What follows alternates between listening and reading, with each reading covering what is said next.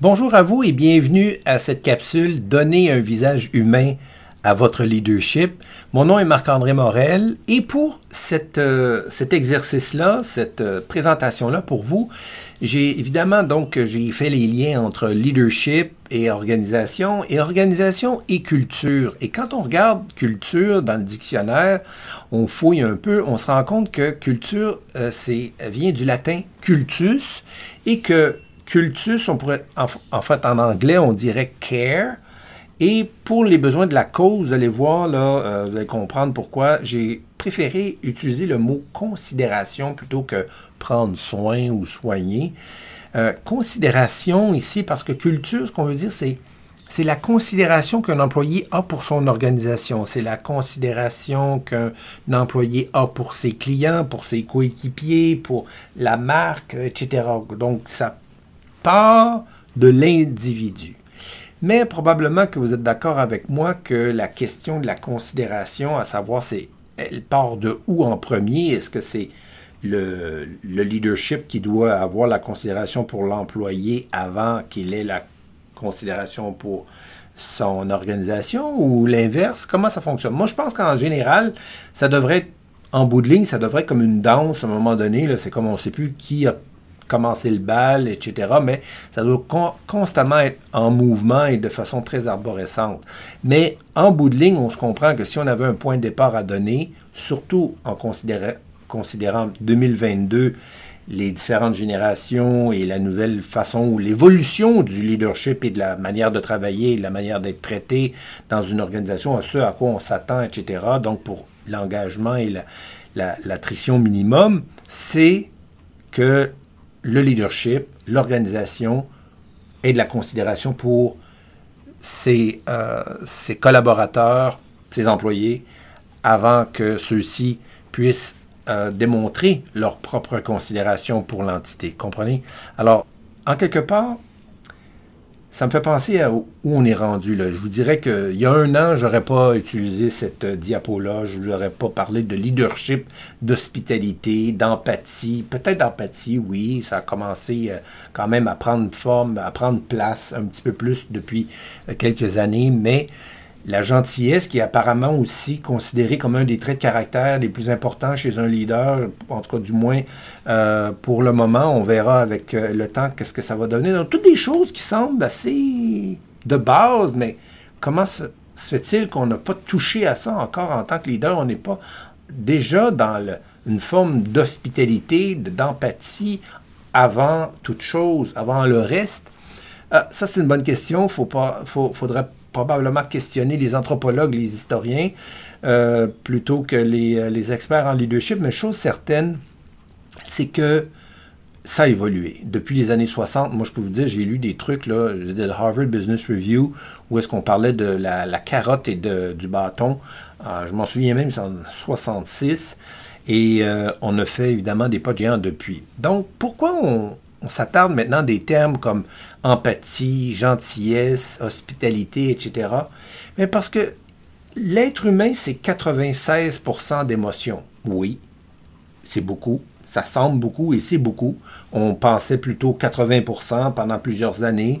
On est monté à 90. Là, on est à 96. Et 96, ça veut dire qu'il reste un 4% Et le 4% c'est celui qu'on voit en haut, qu'on a toujours face à nous, c'est-à-dire les yeux, euh, le cerveau, la tête de la personne, surtout en virtuel, vous comprenez ce que je veux dire. Et on pense s'adresser, quand on s'adresse à une personne, à son, à son mental, à son rationnel, à son, à son intellect, à sa, sa partie, euh, disons, plus euh, cartésienne, cerveau gauche. Oui, c'est certain, on travaille beaucoup avec ça euh, en tant que col blanc, en tant que professionnel que vous êtes. Par contre, ce qui est sous-jacent, ce qu'on ne voit pas, qui est invisible, qui est intangible, mais qui, qui, qui dirige, qui fait toute la différence, c'est en fait, on a peut-être choisi de travailler pour un employeur pour des raisons qui étaient dans le 4 certaines dans le 96% Mais une chose certaine, c'est qu'on va quitter l'employeur ou cette entreprise pour, surtout pour des raisons qui sont dans le 96% je vous dirais en général. Et souvent, ça, rapport justement avec le leadership ou le style de leadership, etc., la façon dont on est traité ou non et tout. Mais regardez ce qui fait partie justement du bas du iceberg, de l'iceberg, c'est-à-dire les émotions, les, euh, les croyances, les valeurs, l'ego, les, euh, les, blessures, euh, peut-être des blessures d'enfance ou euh, des trucs qui sont arrivés la semaine dernière avec notre conjoint conjointe, peu importe. Donc, à chaque fois qu'on entre en contact avec une personne, que ce soit en virtuel ou en personne, c'est 96% des choses qui sont intangibles. C'est un, c'est un moteur, c'est une, c'est une bombe à retardement d'une certaine façon. Donc, mais c'est aussi un vecteur extrêmement puissant pour l'engagement, pour la collaboration, pour le changement, pour l'innovation, pour toutes les choses qui sont vraiment les plus importantes. Et encore, on s'adresse aux 4% la plupart du temps. Alors, voici ici quelques trucs que je vous propose aujourd'hui pour justement réussir à atteindre ce 96 %-là un peu euh, plus qu'à l'habitude. Euh, il y a quelques années, je suis euh, en train, euh, dans un lobby d'hôtel un matin, j'attends qu'on vienne me chercher pour aller donner une conférence. Je suis à Manhattan. conférence, je me souviens, c'était chez Nasdaq. Je connais rien dans, les, dans la bourse, mais c'était au niveau interpersonnel, justement, les relations interpersonnelles, du leadership et tout. Et on a, on a cette cet article-là devant moi là, qui, euh, qui me saute au visage en anglais, qui dit Saviez-vous que vos employés vous détestent? Wow! Alors, euh, je m'empresse de lire et là-dessus, euh, en fait, dans l'article, on, on, établit que la raison pourquoi les patrons sont détestés ou que l'employé n'aime pas un, trait de caractère du patron, c'est quand celui-ci, ce dernier, essaie de devenir ami avec non seulement l'employé en question, mais aussi avec ses coéquipiers. Donc, ce qui veut dire que le pauvre gestionnaire ou leader qui essaie de bien faire, qui veut être euh, un peu ami-ami, euh, va prendre un lunch avec un, employé, va à un 5 à 7 avec lui, etc., donc, ou avec elle. Et là, tout à coup, ça finit par euh, avoir un effet là, carrément le pervers et lui saute au visage carrément à l'inverse. On a exactement le contraire de ce qu'on voulait et à la base, c'était probablement pavé de bonnes intentions. Alors voici ce que euh, dans l'article on dit de faire plus souvent ou de dire plus souvent. C'est premièrement, c'est de dire euh, qu'on ne sait pas, c'est-à-dire qu'on n'a pas la réponse. Écoute, euh, c'est une bonne question, Martin. Je ne sais pas qu'est-ce que je pourrais dire, mais chose certaine, je vais trouver la réponse, je vais faire des recherches et d'ici la fin de la journée ou la fin de la semaine, peu importe, je te reviens avec une réponse. Deuxièmement, c'est d'avouer qu'on a eu tort, qu'on a fait une erreur, qu'on a euh, qu'on s'est bourré, peu importe, et ça de façon évidemment donc euh, authentique et là sans non plus entrer dans une forme de, de pathos général, c'est-à-dire de faire de la, du drame, si on pourrait dire, pour, de façon inutile. Et le troisième, on le connaît, c'est le bon vieux euh, merci, la reconnaissance, félicitations, euh, j'apprécie, etc. Donc, d'être capable de faire ces trois choses-là ou de dire ces trois choses-là plus souvent, apparemment, c'est prouvé que ça va vous donner, en fait, ça va donner un, aspect beaucoup plus humain à votre euh, leadership. Mais c'est pas terminé. J'aimerais ça peut-être vous euh, partager cinq autres trucs pour justement vous aider, surtout en mode télétravail. C'est pratique aussi en personne, mais j'ai choisi de ces trucs-là pour le télétravail parce que vous savez, le télétravail, c'est encore un peu sec. Hein. C'est les, les, carrés, là, les coins sont carrés, puis il manque de chaleur très souvent. C'est très, euh, encore une fois, c'est très 4%, euh, c'est très dans le rationnel. Alors, je vous dirais que là-dessus, on commence avec le fait de chaque jour, avec chacun de nos collaborateurs sur notre équipe, de prendre contact avec chaque personne chaque jour. Donc, c'est-à-dire que contact, on parle de soit un appel téléphonique, soit un appel vidéo ou un bon vieux courriel. Pourquoi? Parce qu'on s'est rendu compte au début de la pandémie, euh, au bout de trois mois, j'ai même un client, IBM, pour ne pas le nommer, euh, un des hauts dirigeants me, confiait qu'il s'était rendu compte qu'à euh, l'interne, un peu partout à travers le Canada, qu'il y avait des employés qui n'ouvraient pas leur caméra. Au bout de deux fois, trois fois, quatre fois, ben là, ça commençait à sonner des cloches. Et puis on s'est posé la question, mais qu'est-ce qui arrive? On, on demandait à des gens de prendre contact. Et là, c'était le désarroi. Il y avait des, des personnes qui étaient carrément prises, pas climatisées, avec la, le, laptop sur les, sur les cuisses, les enfants dans la maison, la porte fermée. Écoute, ils suffoquaient. Alors, peu importe le scénario, la chose est que quand on travaille à l'aveugle, comme on fait depuis maintenant deux ans de façon continue, de façon très habile d'ailleurs, mais on ne voit pas ce qui se passe ou on ne voit pas ce qui se passe pas. La question est est-ce qu'il y a quelque chose qui, cloche ou est-ce que euh, peut-être euh, je pourrais offrir de l'aide si jamais ou tout simplement euh, plus d'informations s'il y a quoi que ce soit. Donc un contact par personne par jour.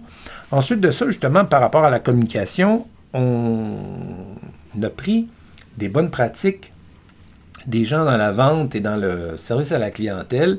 Vous savez, quand on prend une commande sur Amazon ou ailleurs en ligne, que ce soit pour une pizza ou pour un, truc euh, carrément physique, électronique, on a un indice à savoir qu'est-ce qui se passe. Bon, ce soir, on va expédier, euh, votre commande va être prête demain, elle va être livrée avant 22 heures, etc. Donc, avant même que l'anxiété s'installe, avant même que la tension s'installe, la tension euh, carrément, on pourrait dire, de, de relation, parce qu'on ne sait pas l'autre, est-ce qu'il a carrément euh, oublier mon cas, est-ce qu'il est en train de s'occuper de moi, etc. Donc, surcommuniquer, ça devient le niveau standard de communication que l'on avait avant en personne. Vous savez ce que je veux dire? Donc, en virtuel, en télétravail, on surcommunique pour prévenir les coups, pour s'assurer que l'anxiété est au minimum. Dieu merci, euh, c'est-à-dire... Euh, on le sait aujourd'hui que la santé mentale, on voit même les, les chiffres, là, on parle de cinq fois plus de dépenses depuis un an et demi euh, en santé mentale auprès des assureurs. on a les chiffres avec les, euh, ventilés des, des compagnies d'assurance. Alors, c'est énorme. Il y a quelque chose qui se passe. Donc, c'est pas comme si on inventait un problème. Il y a quelque chose. Donc, pour être certain, on veut peut-être même prévenir. L'autre chose qui est vraiment super, j'adore, c'est de commencer chaque réunion euh, présentielle ou virtuelle avec une session de 2, 3, 4 minutes maximum. Ça dure même pas une minute des fois. Euh, de bonnes nouvelles. C'est-à-dire, quiconque a une bonne nouvelle à partager, la partage, mais en rafale, direct de point, c'est-à-dire direct au but, c'est-à-dire, par exemple, euh, ben moi, la semaine dernière, avec mon équipe, on a réussi à réduire le taux de roulement de 12% dans tel, euh, tel secteur. OK, excellent, félicitations. Martine, ah, tu quelque chose? Oui, etc. Donc, on fait 2, 3, 4 euh, comme ça, euh, personne, probablement dans le tour de table d'une quinzaine de personnes, on n'aura pas plus que ça.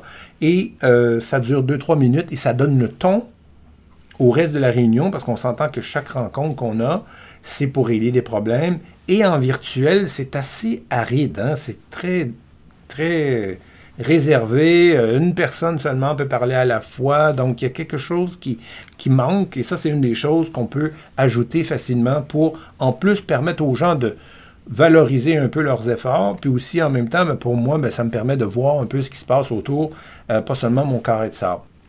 L'autre chose, euh, c'est de d'encourager. Euh, en fait, j'aurais le goût de dire, je souris parce que j'aurais le goût de dire à ceux qui parlent trop d'arrêter de parler ou de parler moins.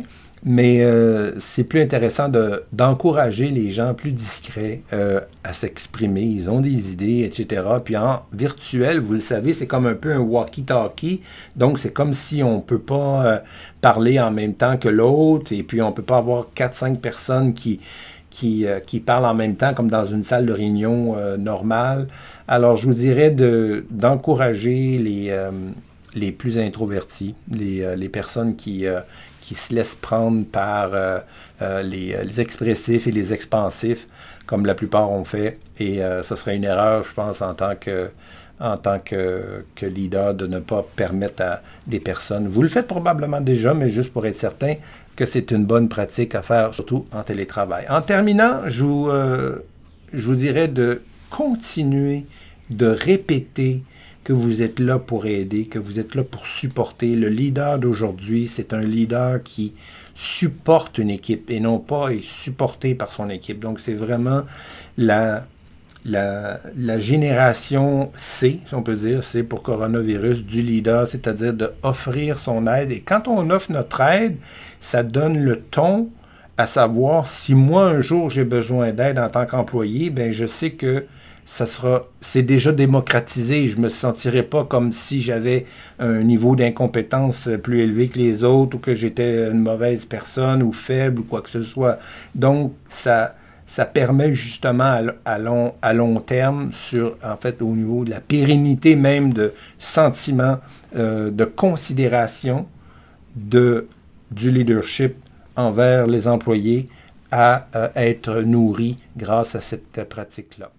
Alors, en résumé, on a parlé bien sûr donc de culture, on a évoqué le latin cultus, qui est la considération que l'on doit avoir pour nos gens avant qu'eux-mêmes aient la considération pour notre marque, notre organisation, nos clients et ainsi de suite que notre leadership, euh, disons, moderne euh, est constitué aujourd'hui d'un vocabulaire qui est euh, d'empathie, même de gentillesse. On parle de leadership, d'hospitalité, toutes des choses qui sont à suivre, bien sûr, parce que l'humain, c'est 96% d'émotion, à peine 4% de logique, et ce ratio de 24 pour 1 doit être considéré lorsque nous communiquons avec nos gens, puisque, vous le voyez, on le sait, c'est quand même la logique qui prévaut dans nos interactions avec autrui.